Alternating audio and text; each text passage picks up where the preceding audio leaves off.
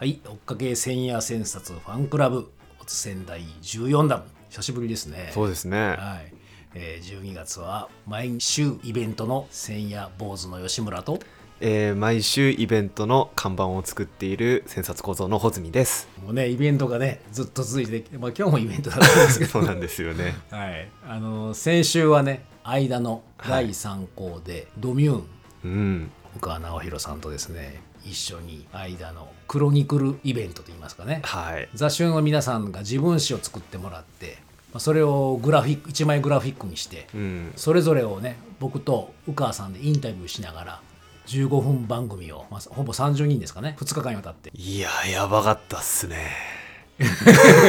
これ宇川流いや。いやいやいや。やばいっすね。僕はあのスイッチャーというか、うん。資料出しでう後ろにね上歴を投影する係をやってたんですけど。皆さんに、うん。あの自分のキーや1年を選んでいただいてまあその情報の歴史の見開きを、うん。ドミューンの3面スクリーンに投影するっていうね。それのパワーポ送りというかそっちを穂積君やってくれてたよね。そうなんですよ。で、まあ、客観的にその場場を見てたんですけどなんか最初これ大丈夫かなって思ってたんですけど。大丈夫かなっていうのは？あの誰も自分人の歴史なんて聞きたくねえよって思うんじゃねえかっていうはいはいはい、まあ思ってたんですけど、ん。でも雑誌の皆さんも素晴らしくまとめてくださいましたし、う宇川さんが「やばいっすね!」ってなんかすごいこうエクストリームとか言いながら。はつらつな返しをしていてなんかそれでなんか楽しい雰囲気になる。いやあれは本当にねお母さんのねあのツッコミというかね、でだいずいぶん救われましたけどね。いやー吉村さんもなんかタジタジになってましたよね、はい。タジタジさが伝わってた。僕もあの一生懸命回してはいたんですけいど、ね、や頑張って頑張ってんなって言ったらめっちゃ偉そうですけど、はい。頑張りました。結構見てくださって8000人ぐらい見てくれたっていう。あそうみたいですね。ねえ。ツイッターとか僕もやりながらチラチラ見てましたけどすごく盛り上がってましたね、ん。毎週やってほしいって超大変だなと思いましたけど。まあでもねあのそういうまだ無名のねそういうビジネスマンの方の自分史。でそれを情報の歴史をねあの穂積君がこうクローズアップしてもらうようなツールも作ってくれてね、はいはい。あれで結構楽しんでくれたっていうのは嬉しかったですね。いや嬉しいですね、上歴はいろんな使い方ができるなってすごく僕も勉強になりました、上歴でねまだイベントを来年もねやっていきたいなとは思いますけど、ん。あのーまあとはいえ宇川さんがねやっぱり先ほども言ってたように素晴らしいというか、うん。だからあのこうドミューンっていうのがやっぱり非常に面白いですよね。そうですね、でももう毎日やられてますし、なんかそのキュレーション能力って言ったらあれですけどあこんなことこんな人も呼んでんのみたいなってすごいあるじゃないですか。そうそうあの今回もね全世界に放送したんだけど、うんそれのテロップですか？あのこう、まあ、看板ですよね、はい。あれ宇川さんが全部一人でやられてるんですよね。そうなんですよね。ね。もう排泄するように作ってますって言ってましたから。え呼吸するように作ってますね言ってましたけど それもあの前日に上がったんですよねあれ、うん。テロップが、うん。でそれちょうど前日にピチカト5が DJ してる時に最中に宇川さんがデザインテロップ上げられて「できました!」とか言ってねもう前日の夜に上がったんですけどまあやっぱ宇川さんはあの本当に素晴らしいんですけど、ま、松岡さんとも非常に通じるもんがあるかなっていうか、うんって思いましたね。そうですね、宇川さん、まあ、そのドミューンをライフログメディアだっていう風な言い方されてましたけど、まあ、松岡さんの千夜千冊もその自分のま身の回りで起こったことごとを本に託してめ書き上げるっていう方法ですよね。そうそう。宇川さんもそのその場で起こったこととかその自分が今考えてることごとドミューンっていう番組にしちゃうっていううん。なんかそこが作品でありメディアであり日記でありみたいな。まあ、現在美術家っていうね、うん。自分のことをね言われてましたけどね。でまたそのアティチュードっていうことをすごく、まあ、穂積君のお父さん ずっと子供の時から言われたアティチュードだよっていう。そうですね。ねここでつながったよ。つながってあこれが本物のアティチュードかと。そうそうそう。もうそこのこう言ってみれば活動って言われましたね。それ自体。うん。もうその普段の日常の態度判断活動自体がもうもう存在学として美術になってるっていうか、ん。まあ、そこが僕松岡さんの編集編集工学の姿勢ともすごく通じてるなと思いましたね。一貫してんですよね、でそれからまあそのライフログっていう話もありましたけどライブ見なかったらあの見れないんだよねドミューンって、アーカイブあんま残んないですもんね。そうそうそうそう。でそれってその教示的なこう生の教示的体験っていうのがこう集合的な心の拡張だみたいな言い方もされていて。おーたくさんの私じゃないですか。そうそうそう。それがこう、まあ、エディティングセルフ状態と言ってもいいかもしれないけど、まあだから編集学校とかともなんかそこも近いんだよね。松岡さんの編集学校に対する感覚と。うーん。そういうあるこう教授的な体験を通じて集合的な心の拡張っていうのっていうのは松岡さんにとっての一節編集学校、宇川さんにとってのドミュン、これがつながるなっていうふうに思いましたね。まあなんかねまたね宇川さんともねコラボレーションしたいなと思ってるんで。いやそう志村さんとすごいいいコンビだなと思いました僕は。まあ松岡さんにも「君は宇川君に会った方がいいよ」ってなんか 言われてどういう意味かわからないんですけど、えー本当楽しい時間を過ごさせてもらいました。また来年ね。はいちょっと楽しみにしてまはいす、ちょっとやりたいなと思っております、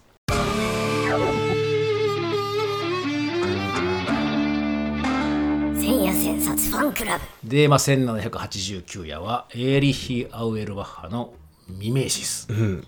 まあ、ヨーロッパ文学における現実描写っていうまあこの大著といいますかこれは読んでおかなきゃいけないと高山宏さんも言ってるという。読まなきゃ人間じゃないらしいですから。ねえ人間じゃてめえら人間じゃねえっていう。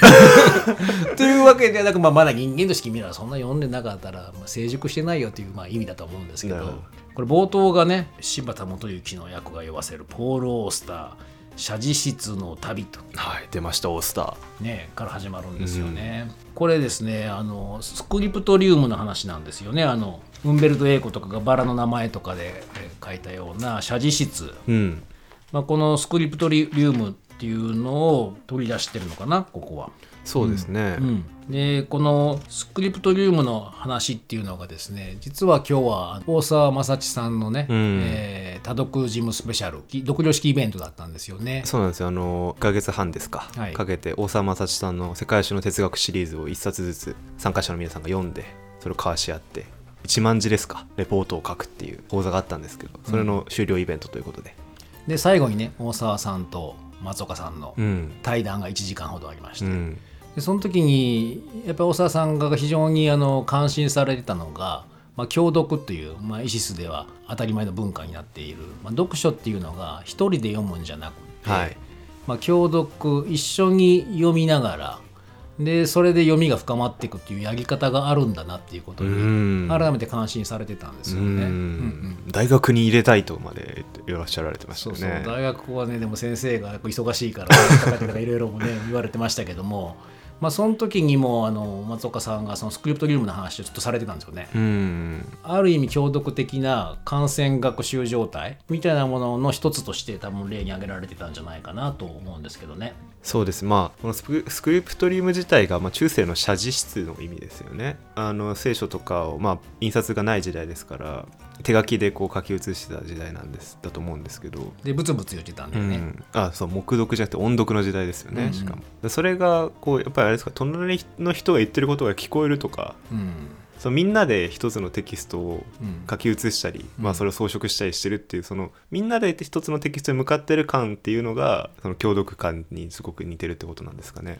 まあ、すでにそれが写しっていうのがあり、そしてなんかこう横で声が一人一人声が聞こえてるっていう状態が、うん。ある意味共読環境を作っていたんじゃないかということでもあるんだとは思うんだよね。うん。うんでまあ、その他にの例もあのこう歌合わせとかも出されてましたね松岡さんは例としてその共読状態の元のところでね。うん歌合わせの歌のところのに関心を持ったらそこから五言絶歌七言立身まで遡って読んだりするみたいなところで、うんまあ、その共読の深まりみたいなことも話されてました。うんでこれあの実はこのミメーシスの中で、まあ、ちょっと先飛ばしちゃいますけど大沢さん出てくるんだよね。あそうなんですよね。3つミメーシスについてちょっと関心事があるという松岡さんのやつ。2つ目ですか？2つ目。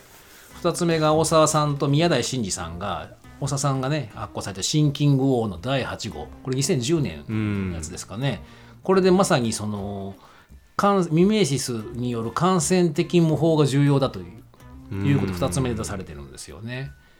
だからある意味その共読的学習が感染的模倣って言ってもいいのかもしれないですよね。であの宮田宮台真司さんはこの学習の動機として競争動機理解動機感染動機を挙げられてはいはいはいで大沢さんはこの感染動機にイメージの仕組みが関わっていると。うんでこの一人の自分の中の自我理想と理想自我の貧しい結託が破れてそこから思い切った学習が起こるのだろうとみなしたのだって。これ何ですか？なんか自北海自自北海みたいな いやいやいや。そんな感じですけどどどういうどういうことなんですかね？これ自分がこう理想としてるような自分像みたいなもんや、うん。そこにたどり着けないようなもどかしさみたいなもんっていうかそこでの春秋みたいなもんがこう感染的模倣が起こっていくともうそんなこととか関係ないということにいけるんだろうと思うんですね。もう感染的模倣していくっていうことの方で学習がどんどん進んでいくだろうああその模倣というもの自体に託せるってことですかね。そうだと思うんですよ。そっちがの方がこうまあ反自動的にできるというか。学習が進む時には、うん。こういう感染的な模倣に入っていった方が、うん。もっと学習が進むってことだと思うんですね。うん。ああなるほど。なんかそれはちょっと経験ありますね確かにあ例えば、えー、一昨年ぐらいの正月に、うん、あの原田平吉さんというデザイナーの好きだって言好ってるきなあの、アイディアっていう雑誌に特集された号があるんですけど、ん。それのやつを全部こ丸写ししたんですよ。うん。うん全部あの何？手書きで？手書きいやイラストレーターでイラストレーターでデジタルで組み直したんですけど、うん。なんか、うんもう原田平吉でいいやっていう気になったんですよなるほど。いやこれね本当そうだと思う。僕は、まあ、あの松岡聖子でいいやって感じなんですけどいいやって失礼なんだけどさこれ幸田露伴が「努力論」っていう本を書いてるんだけど、うんあれも天才とかはなんかこうね独自に言える人もいるのかもしれないけど、うん。それほどでもない人はその他者の力を借りた方がういいこう言ってるんですよね。うん。でそれがまさに他者の本当に私縮したりとかその人のそばにいなさいと。そうするとその多分それそれ感染的模倣なんだと思うんだよね。いやそうだと思いますね、うん。でなんかもうそれでいいそれでいいや感って僕結構大事だと思うんですけどね。なるほどちゃんと思い切れとうん。いうことだよね。なんかぐちぐち自我にこだわってんじゃねえよっていう。いや本当そうそうそう。そういうことだと思う。でまああの他もね3つ挙げられててちょっと戻って言うと1つ目がポール・リクールが提案した3つのミメシスっていうね。はいはいはいはいはいうんうん。ポール・リクールって僕初めて知りましたこの方、うんはい、僕も名前だけしかちょっと知らなかったです。でこれがリクールはアリストテレスの史学が挙げた2つの説明。行為のミメーシスは筋。ミュトスであるミメーシスするものはミメーシスする人間を再現する。さらに読者や観客が自分たちの世界を交差させたくなる契機にもミメーシスが同行するという視点を加えた。ってなんか書いてますね、うん。これはどうですか吉村さんは？人間を再現するって書いてるんじゃない？はいはい。でこれが先ほどドミューンの話をしたけども宇川さんとか松岡さんがされていることって過去のもの過去の人物。うん。や過去の出来事っていうのを現在現在史的に蘇らせて、うん。そしてそれを番組にドミューンはしたり、えー松岡さんは千夜千冊に仕立て上げたりっていう、まあ、現在にしてるっていうね。これがなんかこう耳視するものは見えする人間を再現するということっていうのを言い換えてもいいかなっていうふうに僕は感じました。なるほど、なんかこれ文学用語ひ批評の用語でありましたよね。何でしたっけ？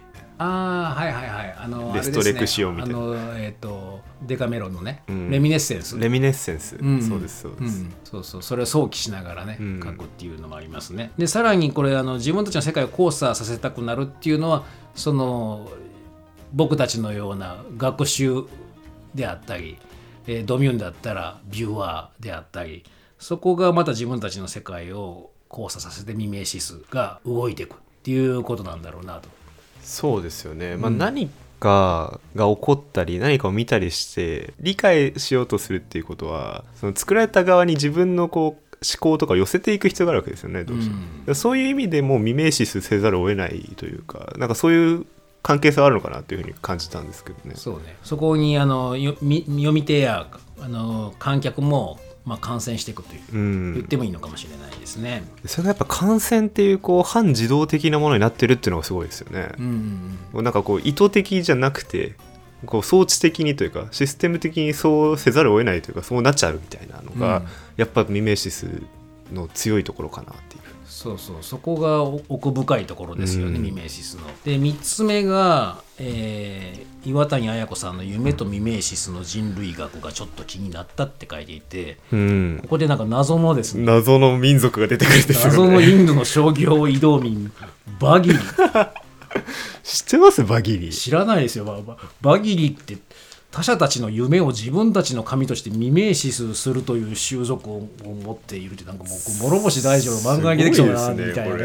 うん日本でもお告げの夢とかあるじゃないですか、うんうんまあそれを神聖視してるのに近いのかなと思うんですけどでもそんな見知らぬ人の夢をうんその場でばったり会った人の夢を神様だっていうのって、こんなの聞いたことないよっていう感じですよね。すごいですよね。第三者の大沢正さん的に言えば第三者の新旧的なものが次々に変わってっちゃうんだよ。そうですよね。出会った人の、ん。これはなんかあのすごいなっていう感じはしますね。ね、このまあミメーシスっていういうことなんだけども、まあ、ぼ冒頭の方にですねはい。相互スクリプトリウム状態うん。っていうことや、まあ、重役リステバのねインターテキスト状態、うんまあ、その風に言われてるんですよね。どこか似ている状態だけが次々に関連し合う。はいはいはいだからオリジナルなものってないっていうふうにあの松岡さんもよく言うし、うんまああの黒糖ですか？一番嫌いなものはオリジナルだっていうはいはいはい言い方もしますよね。だから何かしら必ずもうすでに僕たちはインターテキスト状態にいる。それをそういうふうに自覚した方がいいっていうかね、うん。そういうことかなと思うんですよ。埋め込まれているとその状況の中に。がもうみ見めろうと思った方がいいと、うん。最初から。ななぜなぜかというとそう思わなくてもどうあがいても見めるしかない。ない。ないのを、えー逆に意識しないでやっちゃうとうん上等句とかに落ちるんじゃないかなと思うんだよ。いやそうですね、うん。そりゃそうだと思います。あの、うん。松岡さんよく情報は一人ではいられないという言い方されますよね、うんあれ一人でいられるはずがないんですよね情報っていうのは。ないない一人でいないことが不可能なんですよね情報である時点で。そうそうそう。でオリジナルっていうのは一人でいることですから、うん。そういう風な認識がない状態であのオリジナルだみたいなことを言ってるのは何を言ってるんだこいつはという。そう。で自分は影響されてないみたいなつもりで、うん。なんか表現したり書いたりうん喋ったりしてても、気づいたら無意識でも上等句的なものになっちゃってる、うん。だから僕は見めってるんですよっていうふうに思ってやった方が、見めってるぞええ、明らかにそこからずらしたり変えたりすることができるはずなんですよね。まあだからこうみミメーシスは意識して使うといいよって。まあ、だからこう編集技法としてはもう非常に重要ってことで、まあ、あの最初にねギリシャの三大技法ということで、まあ、アナロギア、はい。ミメーシスパロディアというこう3つが紹介されてあますね、あ出ましたよこれ。ねこれはもうあの編集学校で超大事でもう皆さんご存知ミメロギアですよ、出ました。ミメロギア。えーミメーシスとねアナロギアを合わせた、まあ、造語ということで松岡さんが作られた、うん。まあ、編集稽古なんですけどね。夏目漱石と森鴎外。これ出てたよね。出てましたね。鴎外の下駄鴎外の漱下駄と石の草履。とか、うんうんそうそうこういう対にするっていうのがあのミメロギアなんですよね。でこれあのお題改編の時にはあのお題を変えたんですよ2016年ぐらい。にあそうだったんですか、ええ。ま前はどんな感じだったんですか？いや前はねみ前からミメロギアはあったんだけど、うん。パロディアがなかったんあそうなんですね、うん、でパロディアはやっぱ入れた方がいいんじゃないかということで、21世紀枕草子っていう。なるほど。枕草子をパロディにすると、うん。ね、間の悪いものとかねっていうものを列挙するような稽古を入れてったんですよね。はいはいはい、その方法を真似るってことですねそうですね。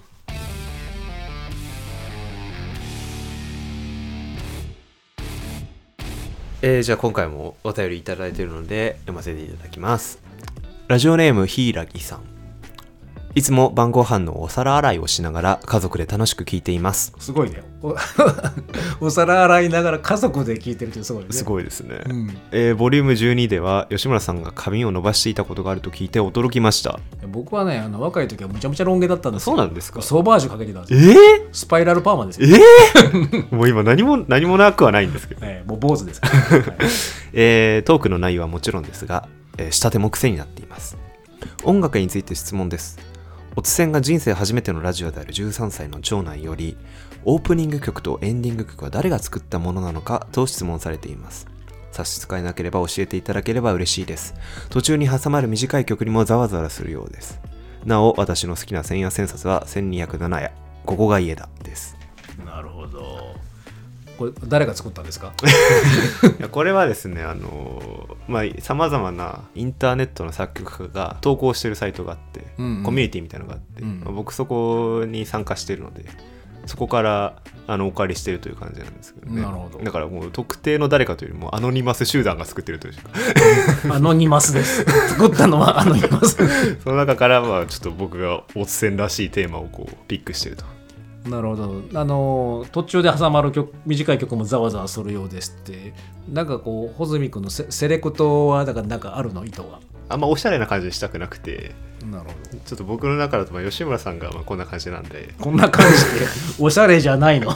いやいやいやあの最初のオープニングは僕はあれ吉村賢治のテーマって勝手に読んでるんですよ、ああなるほど。リリってやつ？はい、うん。あれで吉村さんがこう「いや始まりました」みたいな。うんなるほど。やっていただくっていう。のいやなかうまいねでもね本当に。があって、まあその間の切れ目はですね、うん。まあ、僕があの「千夜千夜ファンクラブ」ってのは僕が言ってるんですけどうんうん。一応僕の場所だと。なるほど。あ切り替えは俺にやらせろと。あれは穂積のテーマなのね、なるほど。僕にジョイーンってやつね。やらせていただきたいと。なるほど。ということらしいですよ。13歳の息子さんにお伝えください、はい、であのね好きな千夜がベンシャーンとアサビナルのここが家だと。はいはいはい。これはねあの第五福竜丸を絵本にしたやつなんですよね。うん2007年ですかこの千夜は。うん。これはあの第五福竜丸を絵本にしたものがあの結構、えーこの千夜千冊の中でも絵付きでね絵本のページがもう紹介されてます。はあ、はあはあはあ、本当だ。でまあこここれをねあのここのこの千夜は、まあ、特に特徴的なところっていうのはその遅ればせっていう言葉が出てくるんですよね最後の方に。うん。でこれは結構あのせんあのへ編集学校でも一時期ねこの遅ればせっていう言葉が流行ったことがあってね。あそうなんですか。そうそう。遅れてでも馳せさんじなさいと、なるほど。うん。あそれはなんか僕も理の時になんか言われました。そうなのよ流行ったことを知ってる人たちの 言葉ですよ。それそれの名残があったんですね。うん、書いてもちょっとちょっと読むとね遅ればせながら市議ただいまやはり参上いたしました。これが大事なのである。準備ができればいつだっていい。いくら遅ればせだっていい。そこに参上するべきなのだ。遅ればせは遅れはせ。そこに駆けつけることを言うと、でこの後ね今からでもコラボレーションやるといい。時代をまたいだコラボレーションはやろうと思えば誰でもできる。相手はプラトンからジョン・レノンまでいる。空海から北園克也までいる、誰と組んだっていい。って言ってるんですよ。これもさっきのあれですよ。あのドミューンとうん。松岡さんの過去の空海や法然や別にデカルトだろうが、うん。ライプニスだろうが遅ればせ遅ればせてますからね僕らもすでに。そうですよね。彼らからすると。そうなんですよでもそれを馳せさんじて今に蘇らせていいじゃんっていう、うん。まあ、これですよね。あの松岡さんはあのパンとサーカスという千夜千冊の中では負の古典主義っていうのも強調されてましたけど、それだと思うんですね。それをもう一度蘇らせてで松岡さんの場合はそれをインタースコアさせるんですよね。ままず掛け合わせるんですよね。他のものと。他のものとうん。空海と何か。うん。ね、えー北園克也とジョン・レノンとかも掛け合わせながら前に出せる。一緒に出せうる、ん。だから空海論とかジョン・レノン論じゃないんですよね。ないんだよね。空海とジョン・レノンの間にある論なんですよ。これがその遅ればせた上でそして一緒に出そうっていうここが一時期編集学校で流行ったっていうのもまあそこだろうね。そうなんですうん。なんか僕の時はちょっとなんだろうな。なんか若干プラスチックワード化していて締め切りに遅れてでもいいから出せみたいななんかちょっとね。そういう感じになってたんですうんまあでもそのね柊さんが気に入られてるところっていうのはねここなのかどうかちょっとわからないですけどぜひねどの辺が気に入ってるのかとかまた先ほどの穂積君の答えで13歳の長男さんはどう思われたのかとかねまた感想を聞かせてくれると嬉しいですね。いやぜひ13歳の長男さんが作ってくださった曲もなるほど。乗れますからオツセンは。13歳の長男さんからの質問もぜひねはい。聞いてみたいですね。でも吉村さん？はい。これ全然子供向けの番組になってないじゃないですかこのいやここの13歳の長男つわもんなん下だよ世話なお話ばかりで。つわもんだから全然大丈夫なんですよ。丈夫ですか？はい、逆に僕らがタジタジになるなるほど。あの質問が多分来ると思うんでちょっと楽しみに、楽しみにしてます。えー、柊さんのね息子さんの何点さんでしょうかね。ちょっと待ちたいと思います。はい。はい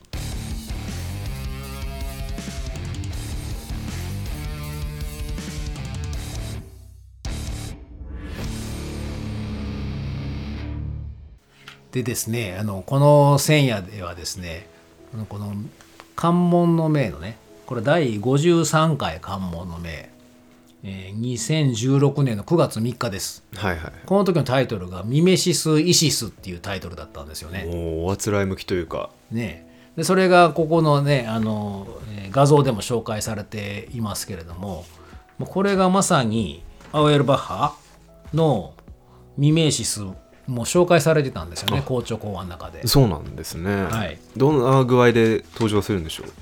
まあ、この時にですねあの5人のね人が紹介されてるんです。5人。はい、5人の未明シスタ5ー人のミメーシスが。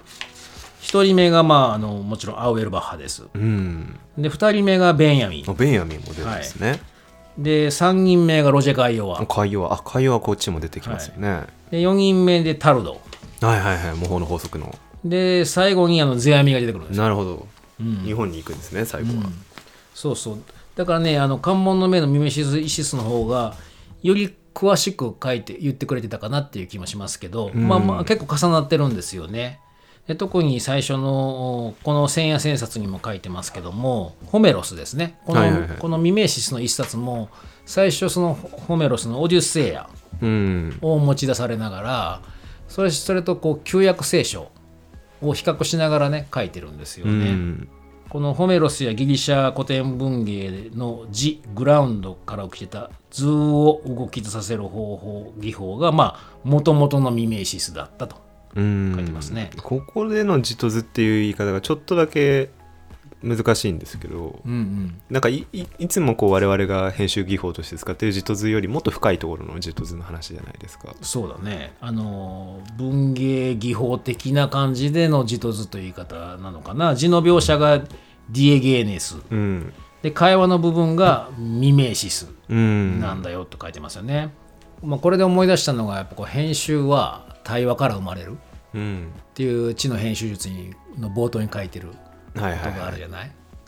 でつまりその対話の部分がミメーシスなわけでしょ。なるほど。対話って必ずダイナミズムが起こる。うん、なんか言ったらそれについて、まあ、敵あのままさにドンピシャな答えじゃないかもしれないけど何か言いますよね。確かにそれに類することは言いますよね。うんうん、類感性が起こりながらどんどんどんどん前に進んでいくっていうことなんじゃないのかね。うん、うん、でその大きな文脈というか、話の流れの進行具合というか、まあ、なんかマスタープランみたいなものがこう字なわけですよね。描描描写ね。写というか、ね叙描写述というか、うん。うん。でもなんかそこでこうじいざこう話される話とか、うん。まあ、その間の取り方とか、うん。声のトーンみたいなものっていうのはこうずっとして立ち上がってくるものですから、うん。だからある程度こう柔軟性があるというかうん。そういうものですよね。そうねでまあ叙述的な部分は、まあ、あのこう現実に起こっているそのままのことで。でまあ会話のミメーシスの方はもしかしたらつもりのことかもしれないし、うん。まだ起こってないことかもしれないしなんかこうまあ実はこここういうことやりたかったんだよみたいなねことかもしれないしまあそういうこう連続性が起こっていくっていうことでディエゲーネスとミメーシスっていうことがあのまず最初にアウエルバッハって取り出してるのかなって思いますけどね。うんまあ、もっとこう、まあ、時代的に戻るとやっぱりこうプラトンの早期説ですか、はいはい。あの、まあ、流流出論とも言いますけど、まあ、さあのずっとグノーシスを我々おっせんでもねやっていたので新プラトン主義新プラトン主義とかこの世界を偽物として捉えるっていうのがグノーシスだったり新プラトン主義じゃないですか、うん。だからなんか本物アイデアのところにあるとか、うん。えーあるいはもっと上の世界にあるっていうのでそこの未明シスが現実世界なんですよっていうよううん。な考え方ですからね。うんプラトンは自然界の古物は全てイデアの模造である。うん。でそれにアリストテレスがさらにミメーシスこそは人間の本来の心の動向を表すものでそのことが諸芸術の様式を作ってきたと。うん。言ってますね。でそこでですねなんでそういう諸芸術みたいなものが起こるのかっていうところで、まあ、松岡さんこの千夜にもうんこういうこと書いてるんですよ。ここでなぜ編集工学は未明シスを連打するのかっていう話があるんですけど、まあ、そこでそもそも編集は情報を相手にする仕事であるとでこの情報は生命の変遷にも歴史の変転にも文化の多様性にも養出してきた。えその多くが先行する型、まあ、つまりモデルですね。そこから発展や彫刻や逸脱を目指してきたっていうことででその発展や彫刻や逸脱を起こしてきたっていうのはそもそも言葉と道具とかその仕組みっていうもの自体が不十分であるから。不十分だから情報が編集されて様々に特攻されてきたっていうことが書かれてるんですよ、うん。まあ、そのだからつまりミメーシスが起こるっていうことはもう完全なものを作れないっていう、うん、なんていうんですか限界があるから起こるわけじゃないですか。そうね。それによってこう様々な編集が起こるっていうのって、うん。だからプラトンはそこを嫌ったみたいですけど、うん。逆に。うん。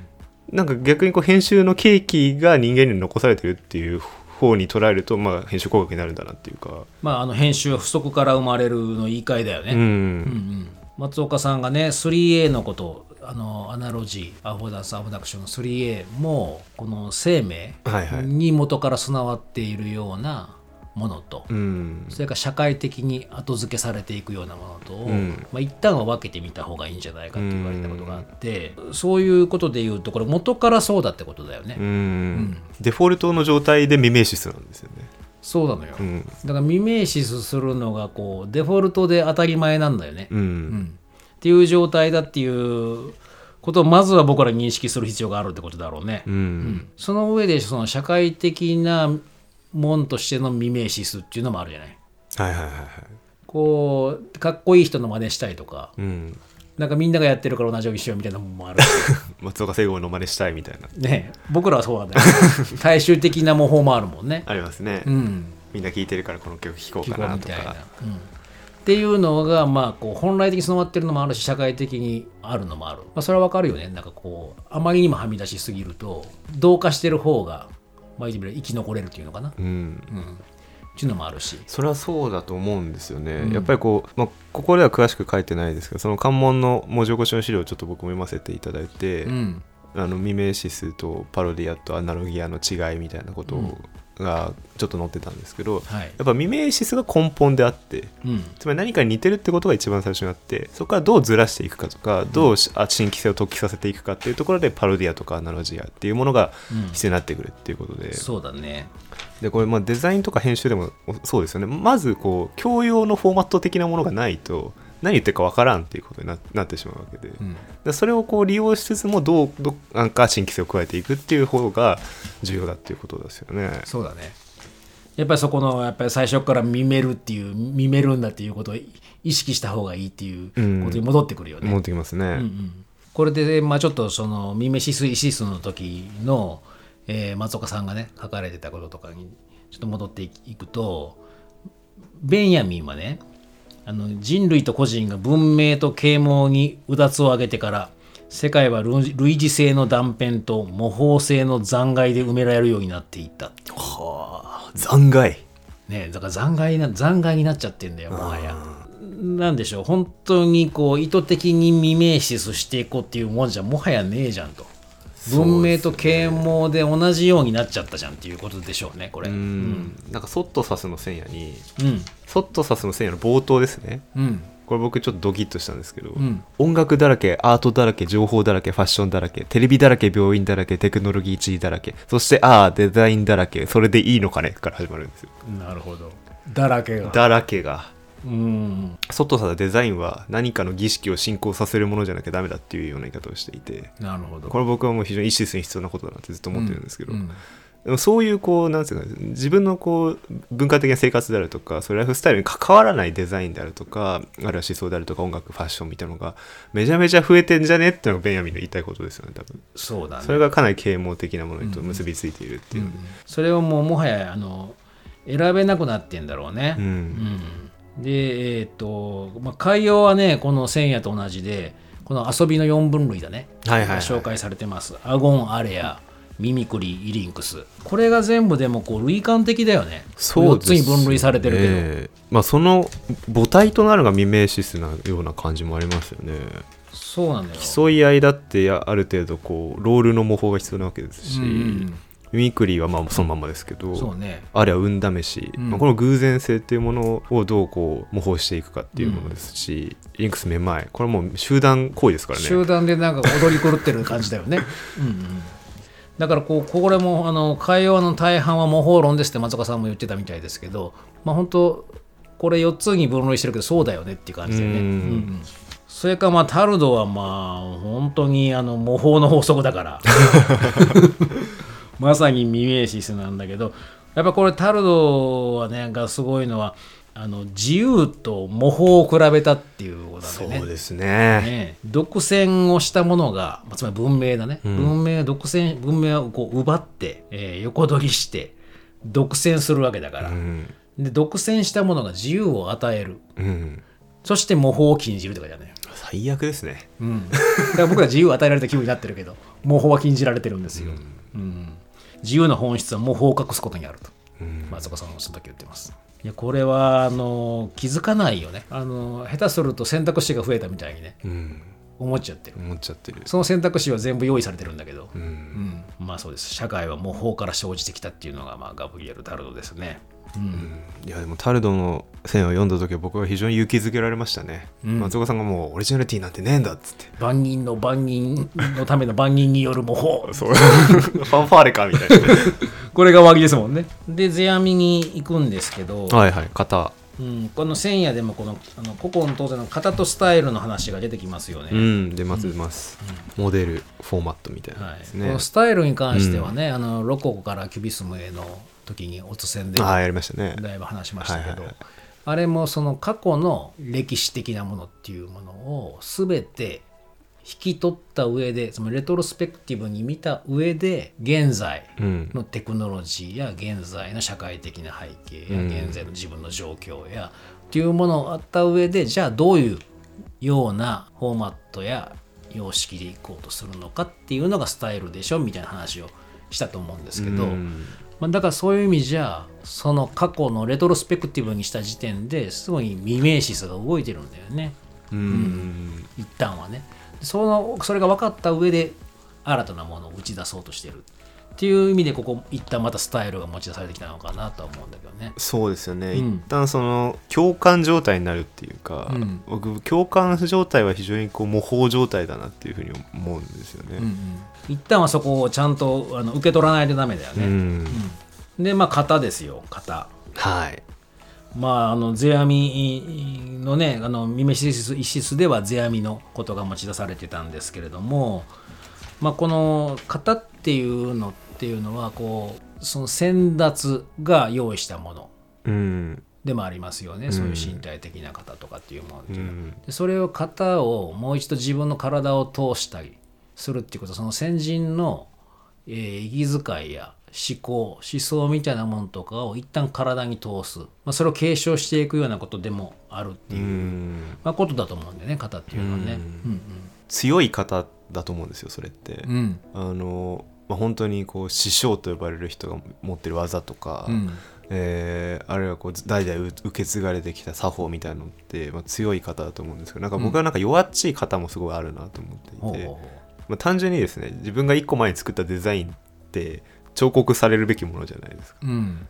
だからそれその彫刻しようって考えてる時点である種の模倣が起こってるわけですよね。うん、そうだよね。そうそれをもう一旦彫刻するっていうこと時点時点でそれをちゃんと受けと受け取ってるわけだからね。うん。その自分自身の編集自体も非常にこう型の生成と解体の連続であるというふうな感じがするんですよ。そうだね、まあ、松岡さんここであの見立てやうがちややつしそれからなぞらえもどきやあやかりとして重視されてきた、うんまあ、ここで編集工学の方法と日本という方法がミメーシスを媒介にして少しずつダブり始めたのだったって言ってくれてますね。はいはいああやっぱ編集工学はやっぱり日本方法日本を挟むっていうのが大事なんですよね。ねでそこがミメーシスを間に入れることによって、うんえーもっと編集工学と方法日本の接続っていうのがどんどんいくつもつながってくる可能性はありますね。そうですね。うんでまあ最後の方にね、えータルドやドゥルーズは全ての表現とコミュニケーションは模倣である。全ての表現とコミュニケーションは情報の編集であるとも言えたって松岡さんが言い換えてくれますよね。いやでも本当にうん、こう模倣イコール編集だなっていう感じがしてきますよね。いやそうだよ。うんあの編集っていうのはだからこうやっぱ予見から始まるんだよね。うん僕は6つの編集うディレクションの中の5番目に編集は予見から始まるっていうのを入れてるんだよね。だから最初から自分がやりたいことをなんかややろうとするっていうことじゃないと。うん。そそれはなんかこう逆につまらなくなるんだよね、うん。さっきのオリジナル進行じゃないけれども、うん。なんかがある予見から、まあ、そこにどうミメーシスあえしていきながらずらしたりそれこそパロディアやアナロギアを動かしていこうかって思った方がうん。よっぽどいいぞと。うん。いうことだと思うんですね。だからもうあの模倣と情報の編集もう言い換えていいということだと思いますね。うん。この後に注意を流しておきたいのは情報編集の変転は、ま、絶えずメディアをまたいできたということだと。はいはいはいはい。穂積君もメディアまたいでキャラメル作ってねエディット作ってますもんね。いやいやここで拾われるとは思わなかったですけどえあそうなの？えー、あ作りましたねねえねえ確かにこれはあれですか？あそうですよね関門の目のタイトルが編集キャラっていうタイトルだったんでなるほど。キャラメルになっちゃったっていう夜更かしして体を壊しながら石キャラメル作ってましたから。でもこれあの皆さん喜んでましたよ。あのもらってね石キャラメル。いやでもこれもねあのこれよく見るとあの千夜にもね画像入れてもらってますけどこう裏面ですか？こう名称イシスキャラメル。原材料名シナン飴ムチ。砂糖。これ砂のこ解凍の糖ですよ。指導連生乳とかなんかこうここまでもどいてるってねこれ実は吉村さんとあの橋本三条の仕立てによるものなんですけど。ね、保存方法、ケイコレス、型忘れ、イシスロスを避けてすぐにお召し上がりください。そうですね。いやーめちゃめちゃやってますね。ね誰か読んで、ちゃんと読んでくれたかなみたいなね。はい、やってます、やってます。で、一番最後がね、もう松岡さんもよく取り上げるモンテーニュのエッセイですよ。はいはいはいこれどういう風な評価なんですか？モンテーニュエッセイに関してモンテーニュのエッセイは、まあ、あのね、これ誰も今まで誰も作ってなかったエッセイというスタイルを作ったってことなんですけども、うんえーこの内的な偶然を外的な恋に結びつけたからだと。なるほどでそのようにできたのは内的な偶然と外的な恋の塩梅を酌量したからだと解読したって。書いてますよ。酌量ですか？これね、はい。まあ、ちょっと今日のね大沢正知を読むにちょっと戻るんだけど、はいはいはい。あれの実はお題にですね途中にですね出発のレトリックと到着のレトリックっていうのが出てくるんですよなるほど。おはい。はいはい。それはつまり出発のレトリックの方は自分がなんか関心を持ったもんですよね。うん。でそれが出発のレトリックなんですよ。その興味とか。興味とか、うん。向きとか。疑問を持ったとか、まあ、それがなんかあの、えー内的な偶然うん。的なもんで。なるほどなるほど。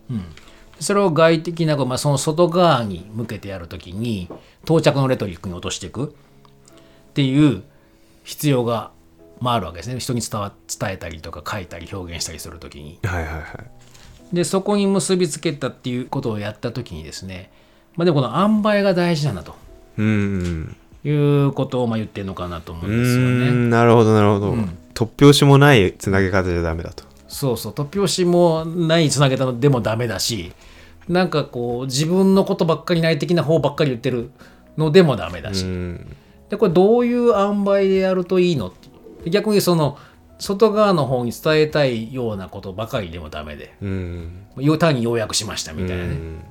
ことだけでもなくこのこの塩梅がいいんじゃないかとはいはいはいいうことだと思うんですよね。でこの情報の酌量こそ情報編集の肝で未明シスが使うべきメモリなのだと。うーんなるほど、ねそのメモリがどういうものかはここであばらさないが、角川武蔵野ミュージアムのエディットタウンの9つの色に分かれたブックストリートを見てもらえばそのヒントが目白押しになっていることに気づいてくれるかもしれないと。じゃあもうみんなエディットタウンに行ってもらうしかないですね。でもこれね情報の歴史僕らがやったね情報の歴史もねある意味そういうことじゃないかなと思うんですよこれ。内的な偶然と外的な行為の塩梅を酌量してるよね。あしてますね。あれはもう情報酌量しかしてないですよ本当に。そうなんですよ。もう死ぬほどフォーマットから溢れてたんですよね最初は、うん、そうそう。もちろんだから未明シスしながらでもですね自分たちが持った内的な関心みたいなもんとかとどれぐらいの塩梅でやっていくのかうんっていうことを考えたって言ってもいいかもしれないですね。うんだからこのやっぱりこう社会との接点として教養をしているものを置きつつも、うんここ自分なりの歴史観というか、まあ、編集工学研究所なりの世界観みたいなのをどう出すかっていうことには結構不信してましたもんね。そうね。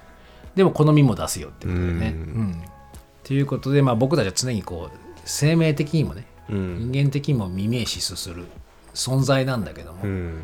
まああの気づけば何かこう自分で自由を選択してみたいな気分になっちゃうもんだからうん。そうじゃなくて意識してミメシスしてことを自覚しながらそこに、まあ、新たな編集技法をねさらに加えていくっていう、まあ、そっちに向かった方がいいっていうことだろうね。でもやっぱりこう実践するのが大事ですよねこういうのはミメシスだとか言ってるんじゃなくてそうだよ。実際にこう真似すると そこから始めるのが一番いいんじゃないですかねやっぱり。本当本当。そうすると何でしょうね。より方法的に迎えるっていうことなんじゃないかと思うけどね。うん。方法状態に自分を常に持っていくっていううん。ことの一番の秘訣にミメシスがあるんだろううなと、ん。いやそうだと思います本当に。うん。じゃあちょっと僕らもねますますもうすでにしてますけどね。このおつせんがミメシスですから。本当ですよ。パロディアも入ってますね、はい、まだまだミメシス。えー、来年もね。今年これ最後かな。あそうかもしれないですね。ね。えどうなんでしょう。もう一夜ぐらいでも来そうだけどね。もう一夜来てもそれ新年になっちゃうかもな。いやそうかもしれないですね。ね。まあ、もしかしたらもう一本。できるあかもしれまるいはせん。最後、はい。ということで、今年も残り、そして来年も未明シスしていきたいと思います。はい、思います。はい。では、えー、本日はこれぐらいでありがとうございました。ありがとうございました。